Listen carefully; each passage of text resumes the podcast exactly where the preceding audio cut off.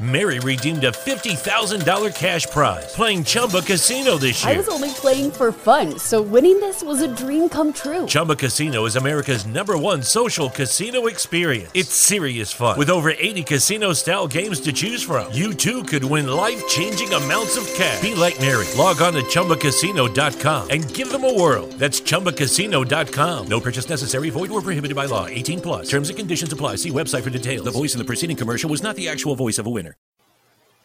Thank you for listening to this Belly Up Sports Podcast Network product. Some said we go belly up, so we made it our name, and we're still here.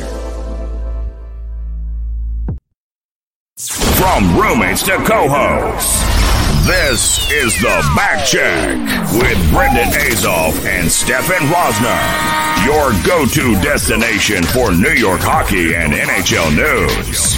And now it's time to drop the puck. Here are your hosts, Brendan Azoff and Stefan Rosner.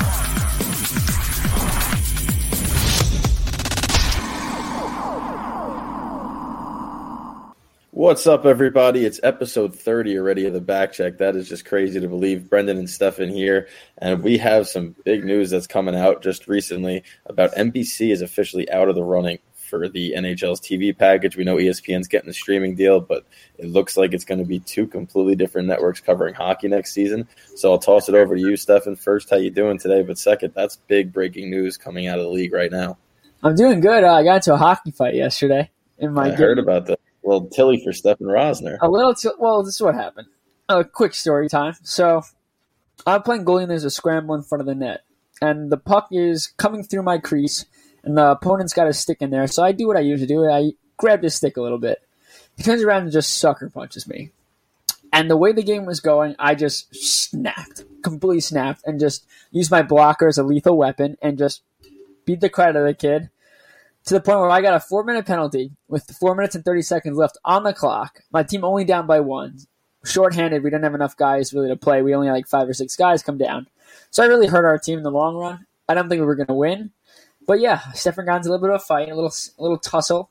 He did win the fight. The team lost. But at the end of the day, yeah, it felt good. It felt real good. But to go back on your big news, Bob McKenzie just tweeted out that he believes TNT is going to be the second um, the Yep. second station to carry it, and they also do the NBA on TNT. So that whole right there, that whole it comes full circle with ESPN and all that. But yeah, TNT, the home of hockey.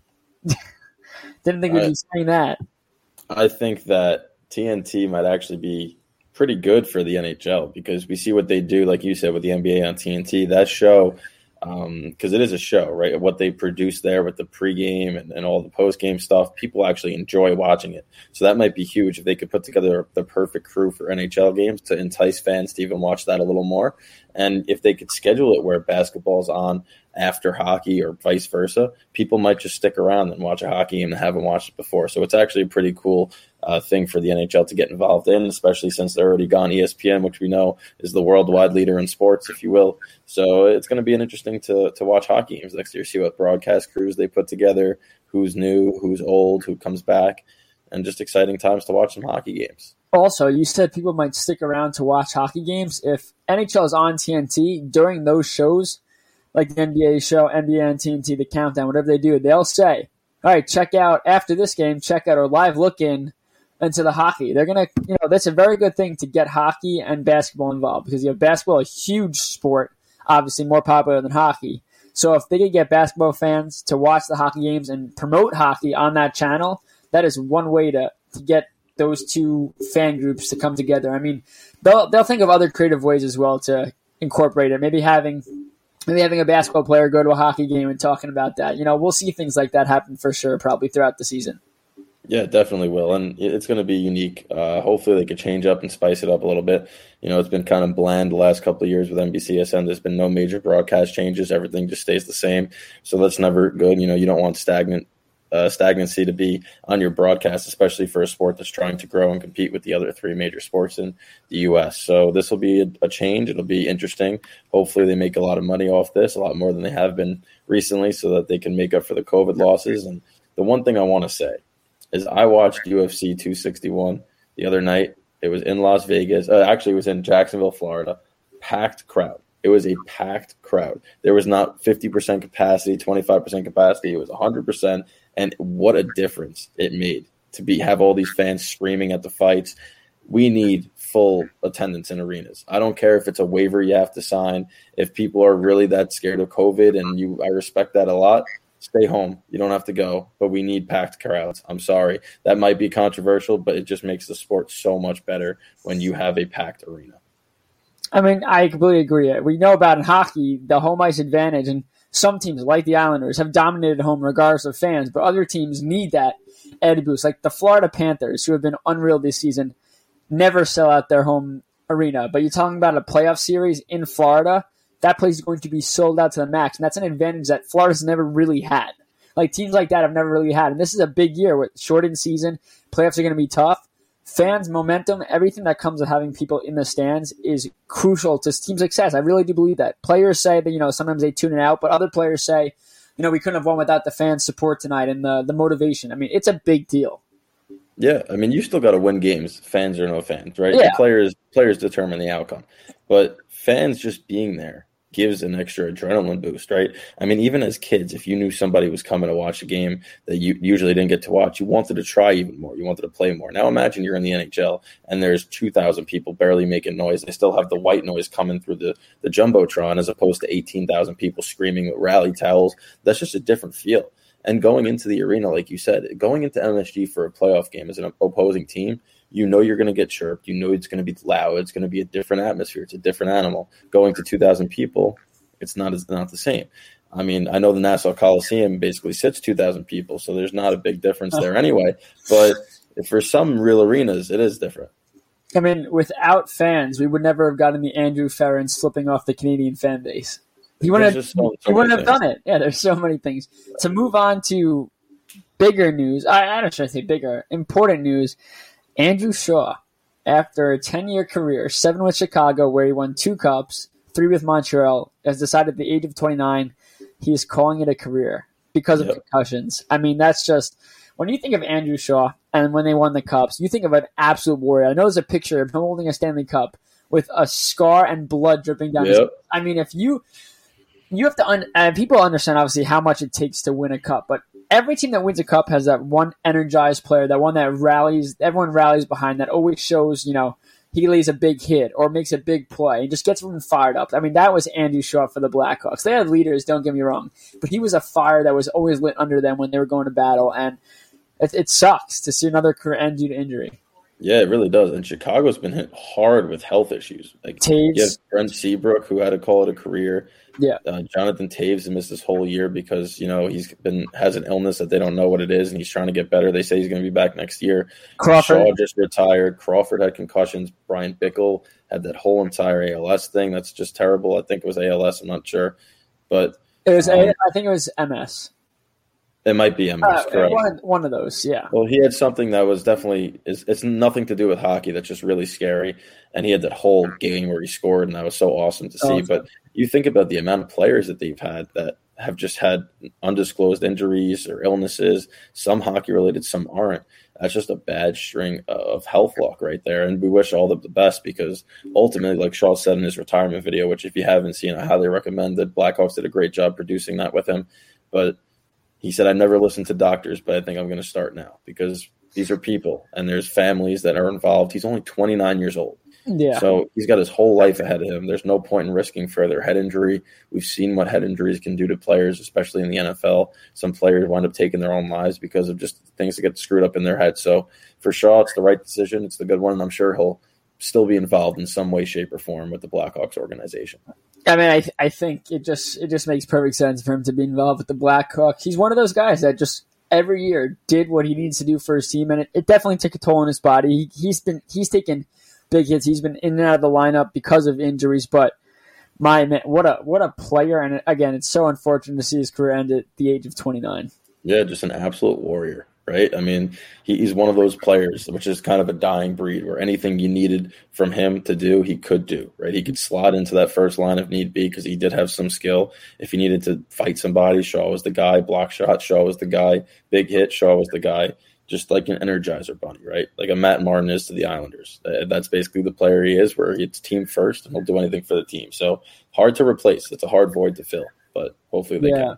Another injury, another player competent, uh, thinking, contemplating about retiring is David Backes on the Anaheim Ducks. He obviously traded from Boston. He hasn't played that much this year. He spoke to the media and they said, I think the words he used was, it's not a probability. It's a poss. I don't know. He said something weird like that as he was noting uh, it looked like he might retire. I mean, again, injuries have played a part in his career. It's really turned it around, and it was once a really promising career too. He looked to be an unreal, unreal NHL talent. He's had a good career, but again, he's he's older. He's like thirty five or thirty six, maybe even thirty seven. But you just hate to see these players decide that they have to. Like, look at Ryan Kesler he had to retire probably before his time's up. We have there's so many players around the NHL that have retired because of injury, but you know we're seeing it now. These are guys we grew up watching. You know, yep. calling it a career. I mean, David Backes was a star. Andrew Shaw was winning cups. I mean, it was just these are guys that when we were getting really into hockey, these were guys making a name for themselves. And again, it's just it's tough because you know people think of hockey and you know we think of football, big hits, careers last three plus years at average and you just look and it's like, well, I know they did an article the other day about how hockey hits are harder percent wise, harder hits than football, and the players are way less. It's just it's just crazy the, the toll it takes on a player's body, and then it goes to appreciate players like Patrick Marleau, who pairs Gordie Howe and can play like it. Appreciate them more and how they're able to stay around the hard work. I mean, Jaromir Jagr, I know ah, he's got to be obviously he's he's older. He's not playing NHL anymore, but he was the first one on the ice to practice. He was the last one off. He skated with weights every morning. He did all these things that these players have to do to stay around the sport. So, you know, it, it makes you appreciate more when you see younger players like an Andrew Shaw have to retire at 29, and then you got players in their 40s still going. Yep, it really does. And Backes like you said, is 36. He used to, he had 60 points once in St. Louis, 50 point player a couple of times he was another guy that could play second line, third line minutes. He did the dirty things, but he was actually very skilled as well. And the last three or four years, he's just been mauled with injuries, healthy scratches. And at, at this point, at 36, he's not going to get that opportunity again. It might just be wise to call it a career, but there's a lot of passion involved where people don't want to just say, I'm not going to play hockey. Like he still gets to go to the rink every day, and that means something, right? Patrick Marleau even said it during his ceremony where he was like, "This means everything to me, getting to come to the rink on a day daily basis because he's not producing at the same way he did when he was twenties, thirties. So the fact that he gets to do it means something. And once you retire, right, it, it's what's the next in your life. And for some of these athletes, that's a scary thing. So to think about it, maybe Backes isn't ready for that next step, but Back uh, did say though that he said every shift he gets NHL is a gift, and he he never takes it for granted. And I mean, we're not there, we're not watching, but you have to think every time you get on there, it could be the last time you ever do it. So you got to make the most of it. And for players like that, like they, no one wants to retire. Some players are ready, and when, yep. when you're ready, you know. But when it's like eh, I don't know, if you give it up, you can't go back. Like if Back right. is retired, no one's coming to get him. He might as well you know, okay, maybe I have a year or two left in my deal. I might as well just play it out. But for some players, yeah, they know when the time is right. Corey Crawford knew he didn't have the he didn't have the heart and grit to stay in and be prepared, and he walked away. And that's you know that sucks. But at the same time, you owe it to your team around you to give 110 percent or don't play. And it's hard to make that decision when you go in your head. Well, you know, I'm 90 percent there, but I'm not. There's a 10 percent of me that's not committed, and it makes more sense for me to walk away. It's tough, but there, there's positive news to talk about, Brendan. I guess we'll go to the Rangers first. Some young guy named Alexis Lafreniere is finding it a little bit uh, late in the season.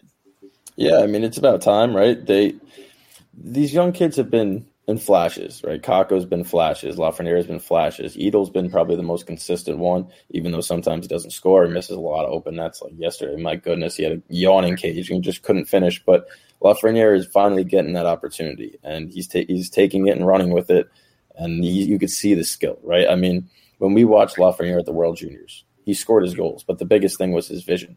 And yesterday he set up Zibanejad with a pass that went through about four layers of sticks, where he was looking at the net and somehow dished it back towards the blue line. And there's just that level of skill is something that everyone wanted to to see. And you know, I, a man that I wrote with at Blue Line Station, good writer. If you don't if you follow the Rangers, you should check him out. Jason Cadanis is his name.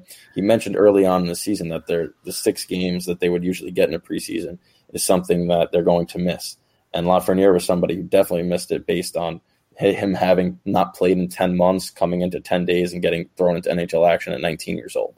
And you can see now that he's getting his feet under him. The points are coming. He now actually has passed Tim Stützle in goals. So it, it's very interesting to watch his game develop, not only offensively, but defensively as well. I mean, you just watch him, and there's just confidence. You know, I mean, yes, he, you know, he's had chances in the past. He's missed glorious opportunities, but now you're seeing a confidence when he plays. He's joking around. I know there was an article about him and K'Andre Miller, and they're talking about how he, anytime a song comes on the radio that Lafreniere knows, he sings along. And K'Andre Miller said it's it's not good singing at all, but he loves to do it. But that's more of just personality coming through. I, I, I don't know if he was a shy kid coming over, but it's crazy. First off, you're coming to uh, the biggest league in hockey on one of the biggest stages in Madison Square Garden. I mean, that takes a toll mentally. And then when you don't perform well, takes an even bigger toll. But the fact that he's joking around in the locker room, he's he's scoring goals, he's making plays, this young Ranger team's looking better. I mean, you got to have the confidence now. He wasn't a number one pick as a as a joke. It wasn't like, oh, okay, he was the best of the worst. Now this this is a talented individual, and now you're seeing the confidence. Him driving to the net more, him doing that stuff. That's all about confidence, and he's going to score more goals. And as this Ranger team, the young team, you know, it's with X amount of games left to go in the season, a handful of games. Even if the Rangers don't make the playoffs, which again is still not out of the realm of possibilities, it's very unlikely. But you never, you can never say never. This is just building for what could happen next year. If he finds his game now towards the end of the season, there's a chemistry built with whoever, let's say, wherever line he's on all right, now you know in the offseason maybe they'll work out together. And then next season comes around, okay, you know that he works well with this player and this player. And you get him set to go for next year. I mean, I know in an article that you wrote, you know, you talked about just how the, the, the lineup and the feel and the how the, they have the pieces to succeed. It's not. A, we know that the Rangers are going to be good for a very long time. The question is, when is that going to happen? When is it going to be? All right, next good season. It's got to be next year. I, you would think. We've talked about it all the time, but Lafreniere is one of those players that could really be a make or break for this Rangers team from being a very good team to being an elite team if he could start playing to the level that we all expect him to. And he's starting to show that now. He definitely is. And, you know, we talked about the inconsistent up ice time, right? Lafreniere yeah. hasn't even seen power play minutes. So it's hard to get points when you're not put out in these offensive situations. So I, I look at it mainly that he was like a minus 14. And then all of a sudden, he started to realize that if he wants to play more, he's got to be more responsible defensively, which I do appreciate from Quinn. You, you want to get these guys going two way, but at the same time, you draft somebody number one overall, they should have a decent amount of ice time off the out of the gate. But he's now a minus four, so that's a big jump, and he's improving all around. And I mean, you look at this team. I think that this offseason from Jeff Gorton is going to be pivotal to where they see themselves. If he sees them as a team that can compete next season, they're going to be busy this offseason if he sees them as still maybe two years away, maybe they're a little more cautious and conservative than people would like this year. And next year they start to really make that push and see who they keep, who they let go, who they move. But I, I look for with an expansion draft coming up, an NHL draft coming up, and just some time to get back to normalcy because next season is going to start on a normal schedule. You're going to have 82 games. If he feels like they have a good enough squad to get to the postseason, which I believe they do, this offseason will be very, very impactful for New York. I mean, I don't think it's two, three years away. If you look at the standings around the NHL, the Rangers are good enough to be in the playoffs in every division but this one. But they're in this one. No, no, true. But next year is going to be a different. Next year, you're facing every team, so it's it's more of an e- not even. I mean, the the problem for the Rangers is that the top four teams ahead of them are, are all very good. It's the best division in the sport. So I think that the NHL has to go back to the eight East, eight West. Yeah. Enough with this division crap because I mean, you look at how much better the Metro is, right, yeah. than some other teams. The Atlantic has the Panthers, the Bruins, the Tampa Bay Lightning are the three top teams. The fourth team rotates. But if you're good enough to get into the top four and you're not good enough against the top eight when a team like the Rangers could be, I mean, you, you want the best teams in the postseason. So make it eight again. So why even do East West? Why don't you take the X amount of teams from like? Because it, you can't be penalized for you know being in the yeah. West. The, the, NBA talked about that. I don't like that idea. Uh, I was thinking about the NBA because you have teams in the East that are under 500 that go into the playoffs, and it's just like you sh- if you're under 500, I'm sorry, you should not be in the playoffs. It just shouldn't happen. Correct, correct. But I, there's that's not going to be an issue yeah. in the NHL. Yeah, I don't think. It's, when's the last time that's ever happened? I have no idea. I know the last team to be like an eight seed that wasn't really supposed to get in to make a run was the Kings at the time they went to their first cup. Yeah, but, that was crazy but even that that that's a team that just shows you that that's why you want the, the parity. You want the West and the East because you never yeah. know what's going to happen. But uh, I, one to eight was always so much more fun because you could slot in against a rival right away or in the conference final. Now you can't do that. Now the Rangers can play the Islanders in the first two rounds, but it's never ever going to happen in the conference finals unless you get some wild card magic, which is unlikely. So Yeah. give us that chance again. The Rangers played the Devils in the Eastern Conference Finals in 2013, and it was just it was great to watch. But We can't see that now. So go back to one to eight, please.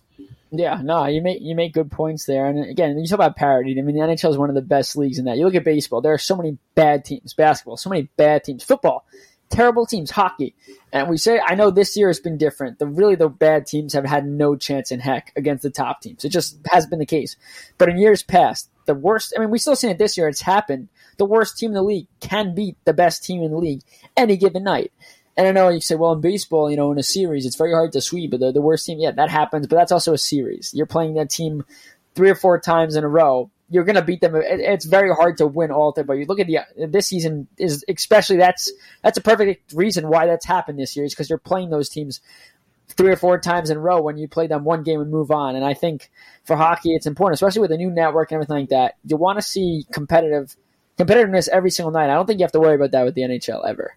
No, you're definitely not. And I mean, we're talking about competitiveness, right? You got the rivalry that's about to reappear in a couple of days between the Rangers and Islanders. That's going to be ultra competitive now that the Rangers are sniffing that playoff spot again. So this one's at MSG before they play at Nassau Coliseum. The Islanders had a couple of tough games against Washington so far, and they're dropped now to third in the division. So what's your what's your take on that?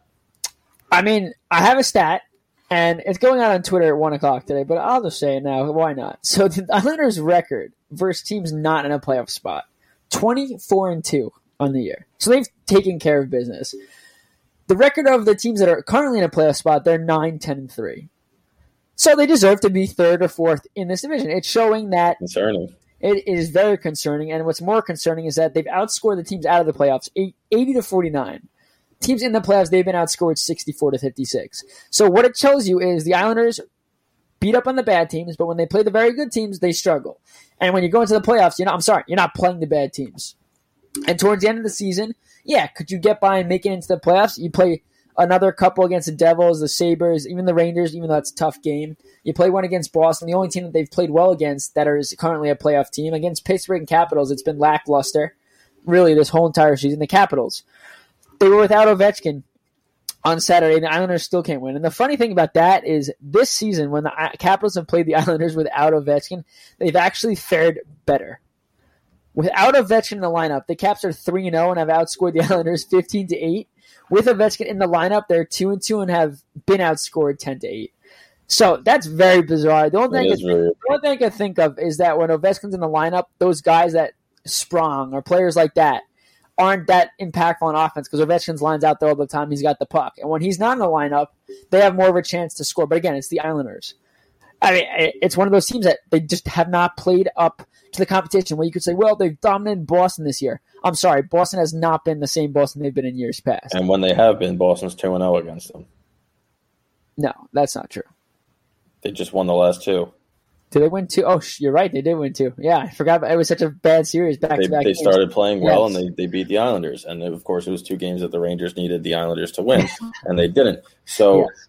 it, it's very concerning. And we already talked about the road record. We talked about that enough. But the way that they play against these really good teams, especially in a playoff series where you're going to have to beat at least two of them to get to that final four, I just don't know if they have what it takes.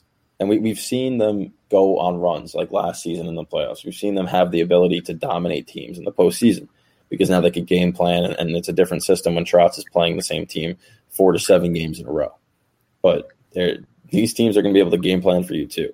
Pittsburgh's scary. I mean, Washington's scary. Boston right now is scary. So if they're going to have to win four on four games and they're going to be the road team in the first two, it's tough.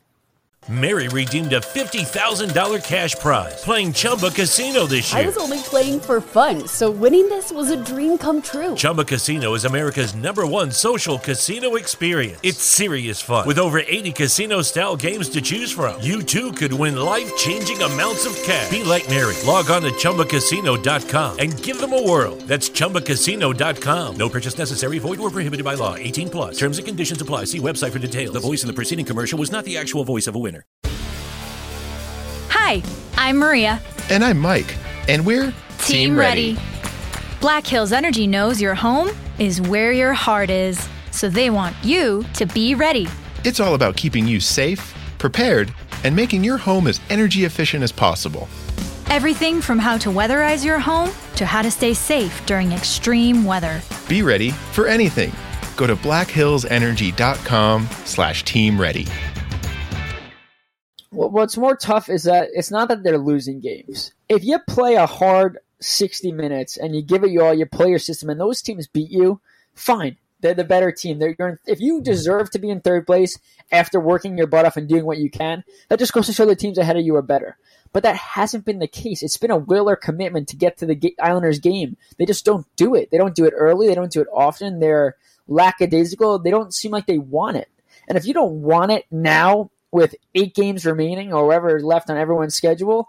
I'm sorry, what is going to make you? I know it's the playoffs and players rev up, and I know I think it was Brock Nelson or Josh Bailey said today on the on their press conference that you know we got that playoff mindset. Well, I'm sorry, you don't.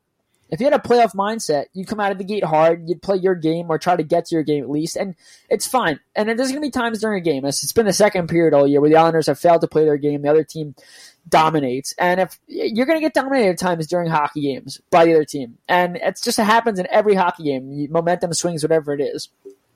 But I'm sorry, if you're the Islanders right now, it's unacceptable the way you're playing. It just you just look lackluster out there, and the goaltending has been great. It's been a big reason why they've been in there. When Sorokin struggled Saturday, which again, three of the six goals they scored on him was probably on him. But an Islander scored three goals. You have to say, well, the Islanders scored for him. Guess what? The goaltending's been so good. There's some games where you have to overcome bad goaltending and win games because they've won you games the whole entire year. If the Islanders didn't have Varlamov, and Sorokin's been great, but let's say there was no Varlamov there. Islanders are probably reversed with the Rangers right now, and the Islanders are fighting for a playoff spot where the Rangers are sitting peacefully in that in that third or fourth spot in that division. And what's unfortunate is, you know, the trade deadline pieces they acquired, Zajac, Palmieri, have done nothing. I, I'm sorry, they haven't. Zajac was a healthy scratch as well, which just goes to show that okay, where does he fit in this lineup? Palmieri on that third line with uh, Beauvillier and Pageau had one really amazing game where it's okay, we found the line, we found the line. Lackluster Barzal has gone 11 games without a goal. Four goals in his last 24 games, three of which came in one game. But this is the second time in a 56 game season he has gone 11 or more games without a goal twice in a 56 game season.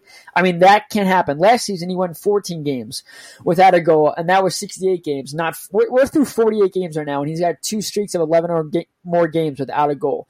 And I, I talked on Twitter yesterday about it, about the similarities between him and John Tavares, where it's it's either they play well and the team has a better chance of winning, or when they they're not there, they don't show up, the team loses. And the pro, the, the huge difference is John Tavares – wasn't an elite goal scorer, but he had a knack for scoring. He knew how to shoot. He had a shot. He had the confidence in his shot, and he would score. Barzal's not shooting. He's hesitating when he has a chance to shoot.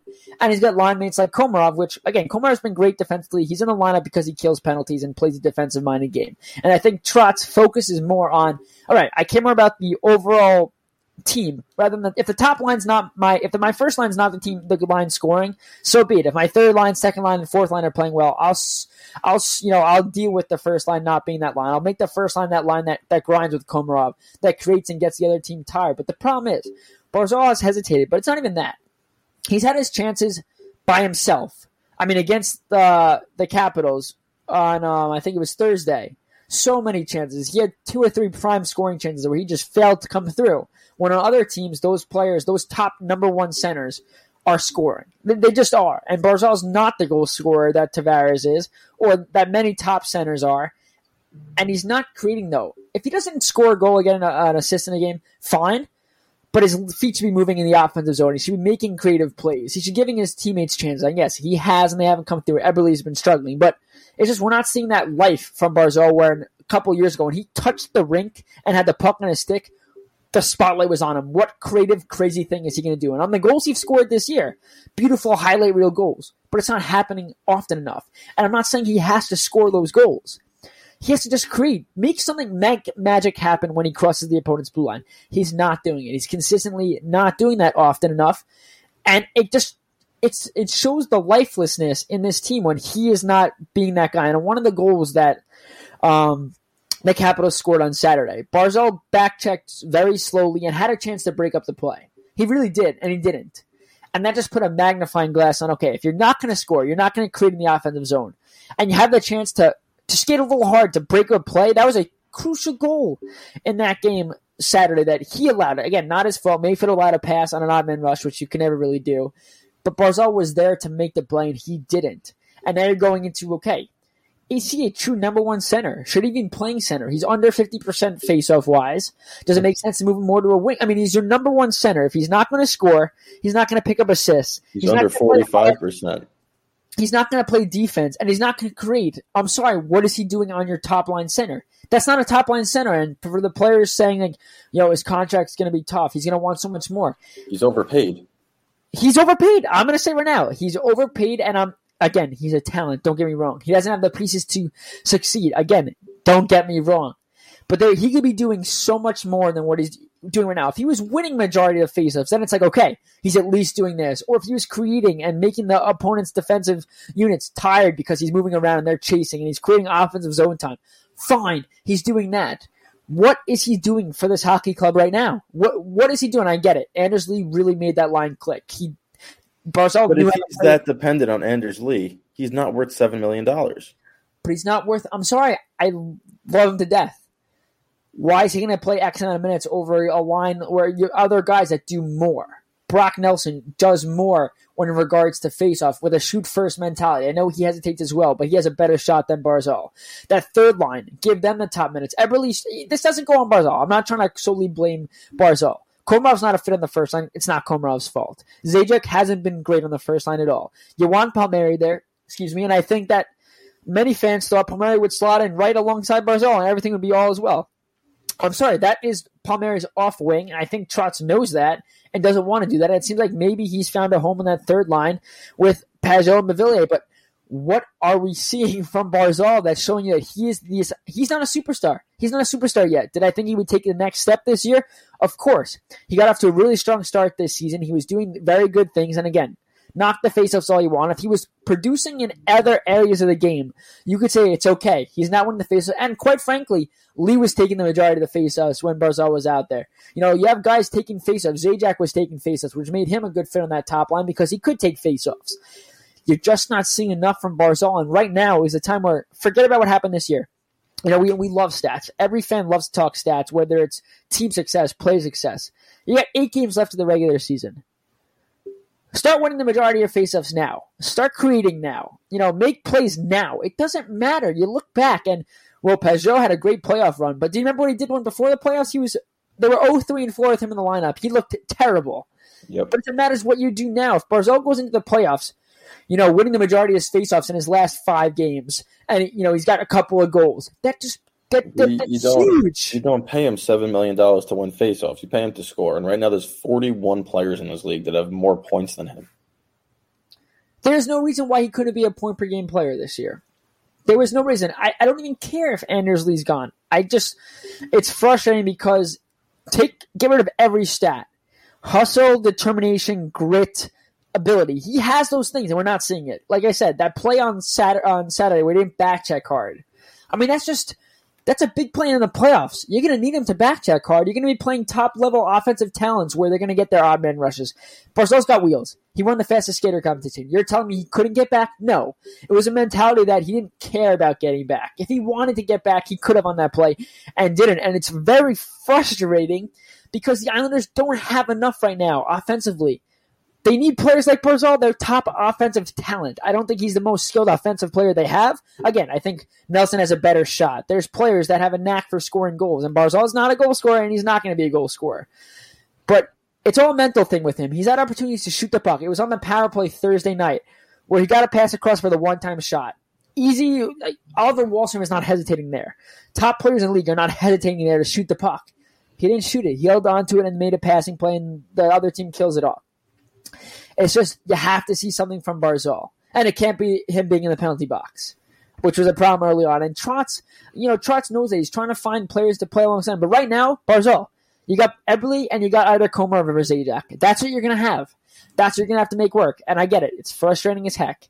He needs talent around him, and it's not his fault that there's not an offensive minded guy like a Taylor Hall on his left wing, who again is not a pure, pure goal scorer, but he's going But to if Islanders fans think he's that guy and he's that superstar, he shouldn't have to. It shouldn't be dependent on those guys.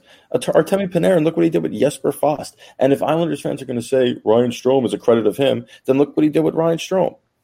Right? I, you, you, if you're a real superstar in this league, you make everyone else better. You don't need other players to make you better. It, Exactly. It, just, it doesn't look like he is that guy. for all the hate Tavares got, Matt Moulson was great with Tavares. Guess what? Matt Moulson was great with Tavares because Tavares put him in a in a position to succeed. Correct. Barzal is by himself. Barzal is not a superstar that John Tavares was.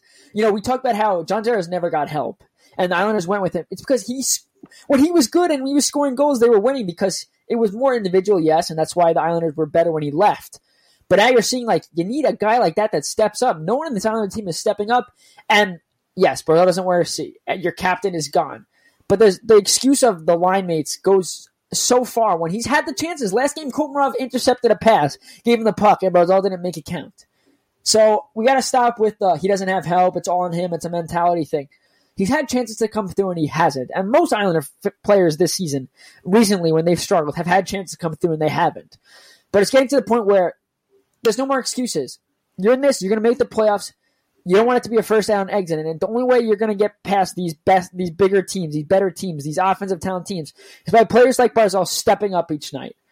Step up and make plays and score goals. Great. Don't rack up the assists because people on your line aren't scoring. You get two breakaways in a game, you better score on one of them. You're going to have to, or this Islanders team is going nowhere. Yeah, uh, you, it's completely correct. Uh, he has to be something do something that warrants what he gets paid and the credibility that he has throughout the league as being this top player. Because I'm not just saying this because I'm an Islanders uh, hater, if you will. I know that somebody's going to come out here and say, "Oh, he's just saying it because he's a Rangers fan." That's not it, right? You could look at me any day of the week. I'll tell you, Barzal's better than Ryan Strome. Strome has more points. Doesn't mean anything, but Barzal has to produce, has to. And if he wants to get in recognition as being an elite player, he's got to make everyone else better.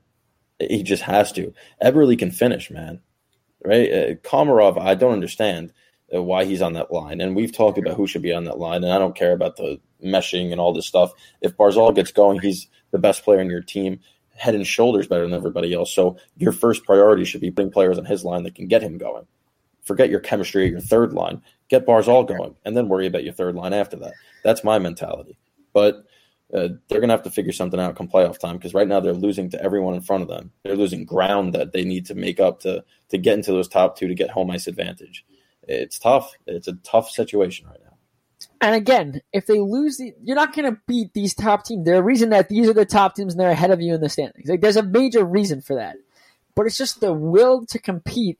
If you can't get going right now, we're at the end of April. You can't get ready for playoffs that start in less than a month. What is going to what is going to make this team get ready when the schedule does end and it's playoff time to start? What's going to get the offense going? I know we saw last year the offense went from I think 2.75 goals a game during the regular season or whatever 2.78 to three. Great, it was great. It was a huge difference because it was less pressure on the goaltending. The defense was stellar, but now we're seeing defensive miscues happen, and that's stress because the offense isn't scoring, so the defense thinks they have to get involved. Adam Pelech scored Saturday on the PK. By the way, the Islanders scored three goals on Saturday, all special teams. Two power play goals, one shan- shorthanded, five on five. They looked atrocious. In the playoffs, you're going to get your power play opportunities, and that's great. But the Islanders this season have not gotten their power play going. They had two last uh, game, which hopefully they build off of, but the likelihood is is probably close to zero. So if your power play is not going to be a weapon for you, which Christian Arnold for NY Hockey Now just wrote an article about how their power play needs to be a weapon in the playoffs. We saw last year they had chances in the power play and they didn't come through in the playoffs, and that was huge. And we know how important special teams are in the playoffs. But it's more importantly is your five on five play. It's going to be five on five majority of games, and if your five on five is not going to produce at all, then when you get that power play chance, you have to bury. it. It's just that's a make or break to winning or losing. It's going to be the case. So you hope the Islanders offense finds it, but there's really no signs they're going to because they're going to play the Devils and the Sabres to end the year, and then they're going to play the Bruins. And that last game of the season probably is going to dictate where they finish in the playoffs. It's how they're going to be third or fourth. It could be first. I'm not knocking it. They have chances against the Devils and the Sabres and the Rangers to get points and move back. It, it could go either or for them. They could end in the bottom, the third, fourth seed, or the second and first seed. It's very possible anything could happen. And we talked about how important it is that they end up in a top two because of, you know, you look at teams around the NHL and just the Islanders are just that at home compared to everybody else, and the Penguins are in there as well. but it's just like I don't know what Trotz needs to do. This is the team you have. This is it. These are weapons you have. You got to make it work. You're not adding pieces. Lee's not coming back. I'm sorry, Lee's not coming back. If you want to use the excuse that, well, if they had Lee, well, they don't. They don't have your captain. You don't have Lee. Other teams have dealt with injuries all year long. Okay, and it's an excuse. It goes a long way. It is an excuse for some teams struggling, but the good teams find a way to overcome that and make it count in the playoffs and win games. Are the Islanders going to be one of those teams? You better hope so in their last year at Nassau Coliseum because they have the team without Lee to, to be a good elite team. They have a chance to go to the cup without Lee. I'll say that right now. They do.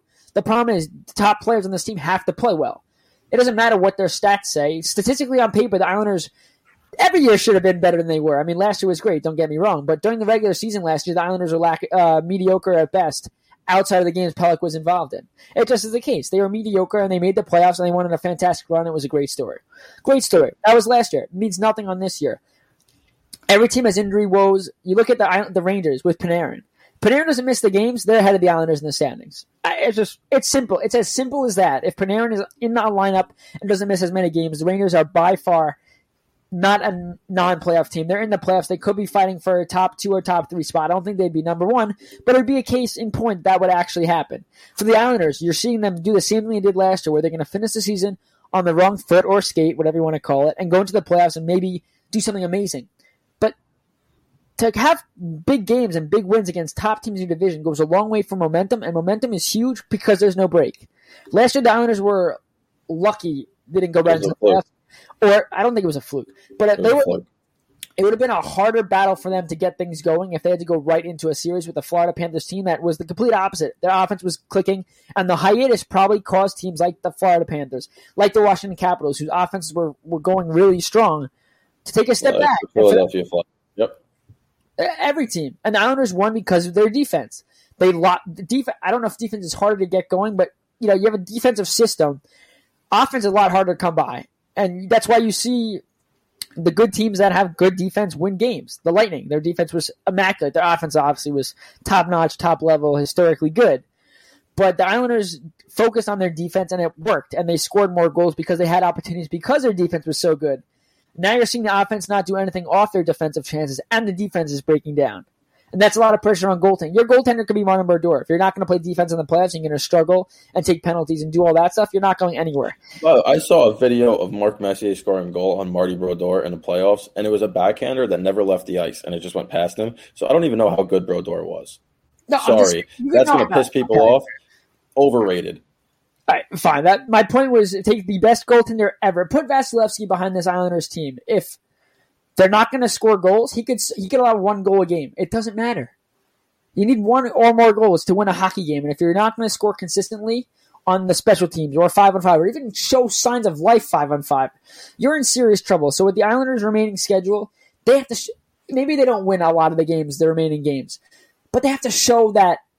Well, if show, they don't win a lot of the remaining games, they're going to miss the playoffs. Okay, they're gonna win. They play the Devils. They play the Sabres. I do think they beat the Rangers. I just think they that brings out a different level, no matter what's going on. We'll see. We'll see because now it's home for one game, and the Rangers play the Sabres tomorrow. After that, they go two straight against the Caps, uh, the Islanders, two straight against the Caps, two straight against the Bruins, and they're done. So they know if the playoffs, they're going to be playing with energy too. That's going to be it's going to be a close game, but no, no, I, I agree. Saying that the Islanders could afford to lose a couple of games here, they can't.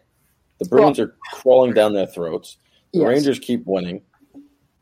The Islanders are going to play the Capitals on Tuesday. That's a huge game on the road. They didn't handle anything at home. They didn't get a point. That's t- oh, excuse me. They got a point. They got a point in the shootout. Yep. Um, then they played the Rangers twice. So uh, we'll say we'll call that a split. Let's say they split that, just because that's something that the Rangers and Islanders would do. They split that. Then they play the Sabres for two games, You have played better. That's not a walk in the park by any means. But let's say they beat the Sabres twice. They play the Devils. Devils have been atrocious. They beat the Devils twice. So they're, they're getting, again, they're getting fortunate at the end of the year right now because they play in their last five games. They play the Sabres twice, the Devils twice, and they play the Bruins who they've beaten up on.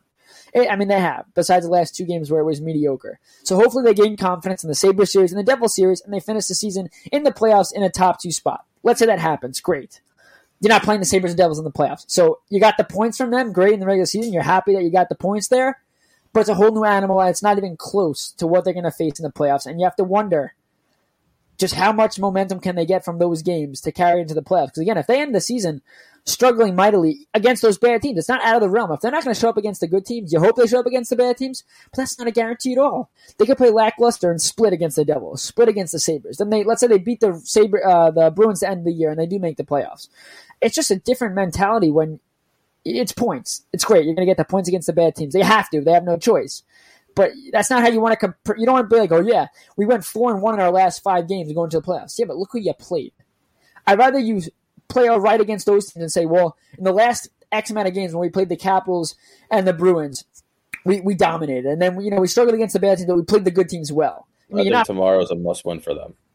It is every game. We I mean we talk about it. Because every, you don't want to lose your last three against them you don't want to lose your last three against them, and then you go into a Rangers series where it's not going to be in the walk in the park. And how does that? T- that's going to take a toll on your body. And then you go from a Rangers series, which again, two game set, that's grinding, to go play a Sabres team where the Islanders have never. It's not a, out of the realm that they play down to bad teams. This year they haven't, but they're, they're not the, they're not the same Islanders that they were in the beginning of the year. They've been worse now, so you expect them to. They're not going to be there. You have to hope they're their old self, but it's not a guarantee they're going to do that. You also have to hope that Ullmark is still out because he's been if, great. When when Ullmark's been playing since the trade deadline, the Sabres team's actually won games. and if they lose one game to this Devils team, that's that's inexcusable. And I, again, we talked about it. The best team in hockey can beat the worst team. The Devils, were after the, the trade deadline, they lost Palmieri and They've looked awful. They've been terrible. There is they have no goaltending. Their defense has struggled. Their offense has struggled. They are a crapshoot right now. Yep. The Islanders have to take that. The Islanders have to take advantage of the games, not for the points. You're hoping they get the points, but if they play the Devils and win three two, and they don't look great for two periods, but they find a way to win, I'm sorry, that's not a good win.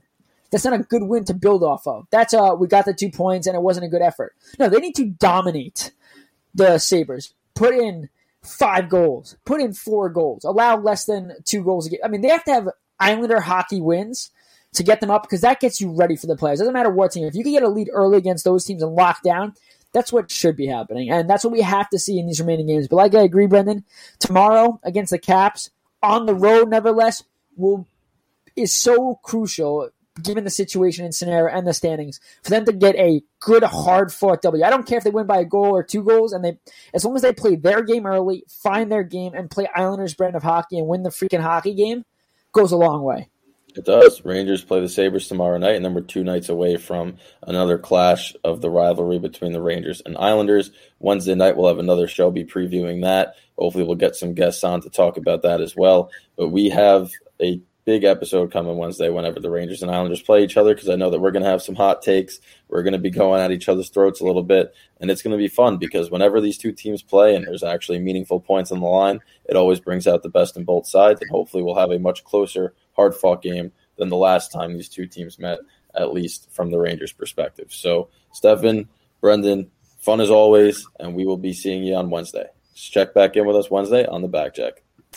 The Back Check is your one stop shop for NHL news and all things Rangers and Islanders. Thanks for sticking with us for this edition of The Back Check. Follow the show on social media at Back Check Pod. Mary redeemed a $50,000 cash prize playing Chumba Casino this year. I was only playing for fun, so winning this was a dream come true. Chumba Casino is America's number one social casino experience. It's serious fun. With over 80 casino style games to choose from, you too could win life changing amounts of cash. Be like Mary. Log on to chumbacasino.com and give them a whirl. That's chumbacasino.com. No purchase necessary, void, or prohibited by law. 18 plus. Terms and conditions apply. See website for details. The voice in the preceding commercial was not the actual voice of a winner. Mary redeemed a $50,000 cash prize playing Chumba Casino this year. I was only playing for fun, so winning this was a dream come true. Chumba Casino is America's number one social casino experience. It's serious fun. With over 80 casino style games to choose from, you too could win life changing amounts of cash. Be like Mary. Log on to chumbacasino.com and give them a whirl. That's chumbacasino.com. No purchase necessary, void, or prohibited by law. 18 plus. Terms and conditions apply. See website for details. The voice in the preceding commercial was not the actual voice of a winner.